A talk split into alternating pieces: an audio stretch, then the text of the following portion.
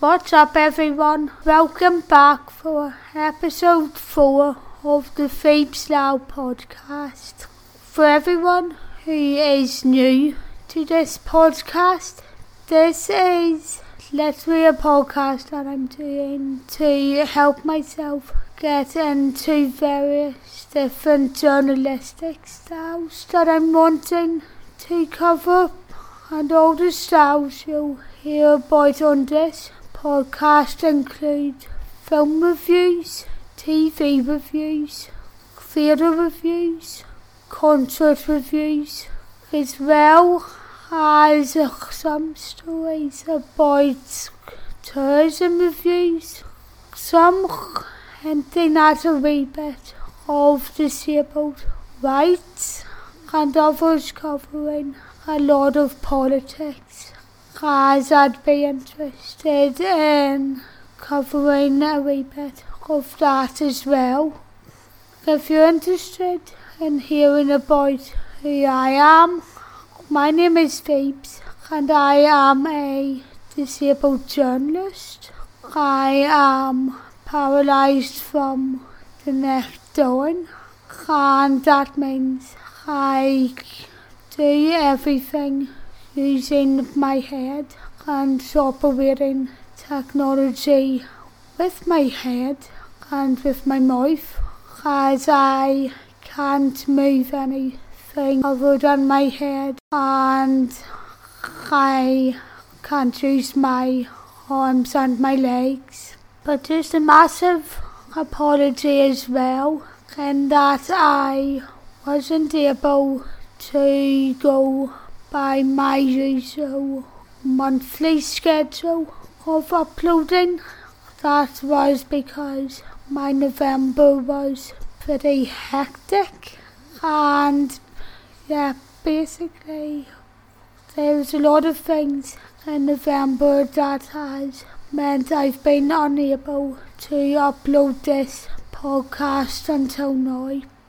This also means that this is also going to be my last podcast of 2021, although I will be returning in 2022 with more politics based stories. But before any further ado, this is the review of the performance of School of Rock that I saw at the Grand Opera House on the 12th of November. And yeah, it's just giving my thoughts on what I thought about it.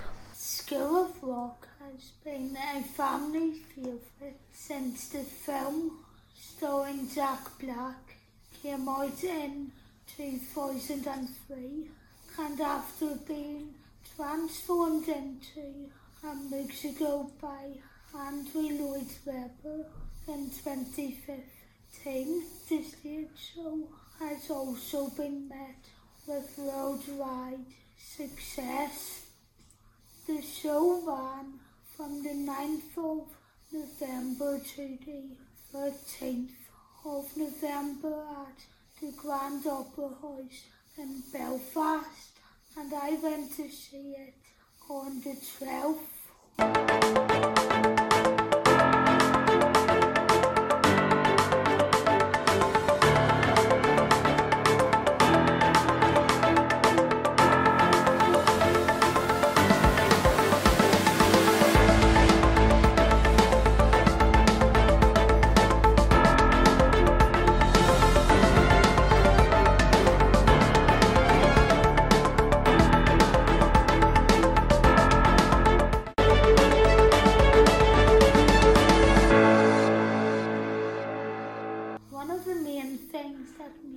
performance so great was the cast. The adult version, which included Jake Sharp as Dewey Finn, with Alex Tompkins performing the role in certain performances.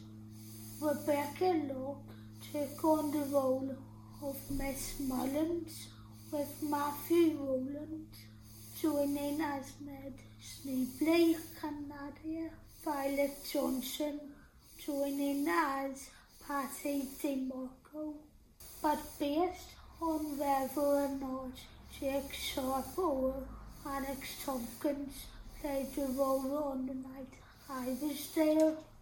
And my reason for saying this is because I was only able to get a brochure and not a program. I feel like they were able to make me think that I was watching Jack Black, which was a big plus for anyone who has grown up watching the movie. Something I wasn't a big fan of was the fact that a couple of songs were changed from the original motion soundtrack and this is mainly poking at the fact that the song Give Up Your Dreams was cut to a totally sort of version. However, this comment is only made based on the fact that I have been madly into the soundtrack the last few years, so other people probably wouldn't have picked a problem with it, and the rest of the performance more than made up for it. Something else I also liked was how towards the end, when in the film version the parents of the kids arrive at the show and watch them, the audience, the actors playing the kids' parents came into the audience, which made it seem extremely real. That was the part that made me forget about my earlier disappointment, and it was an extremely clever angle to check to the entire performance. As well as everything I've mentioned so far, there are also a couple of other points. Miss Mullins was extremely well played, as was Ned Schneebly, and as was Patty. The set design was extremely clever, and I thought each design matched the scene perfectly. But most importantly, the kids were extremely good. So overall, I think the performance of School of Rock the musical I saw was extremely well performed. A good set designed to go along with it. Other than my disappointment over the song, the rest of it didn't disappoint and there were extremely clever ways as to how to turn a scene from the movie into a scene performed on stage. School of Rock, the musical, was on from the 9th of November to the 13th of November at the Grand Opera House in Belfast. And it will continue its UK ride tour from the 15th of January. Overall, I will give the performance four out of five stars, and it was an extremely good show that is well worth the ticket to go and see.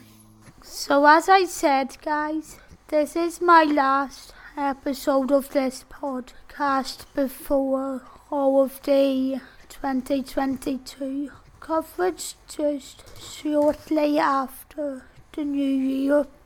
I look forward to seeing you all then and letting you hear a wee bit more of what I do. I hope you enjoyed the podcast. So, Merry Christmas and Happy New Year. And I will be back in 2022 with new journalism subjects such as politics, upon more politics.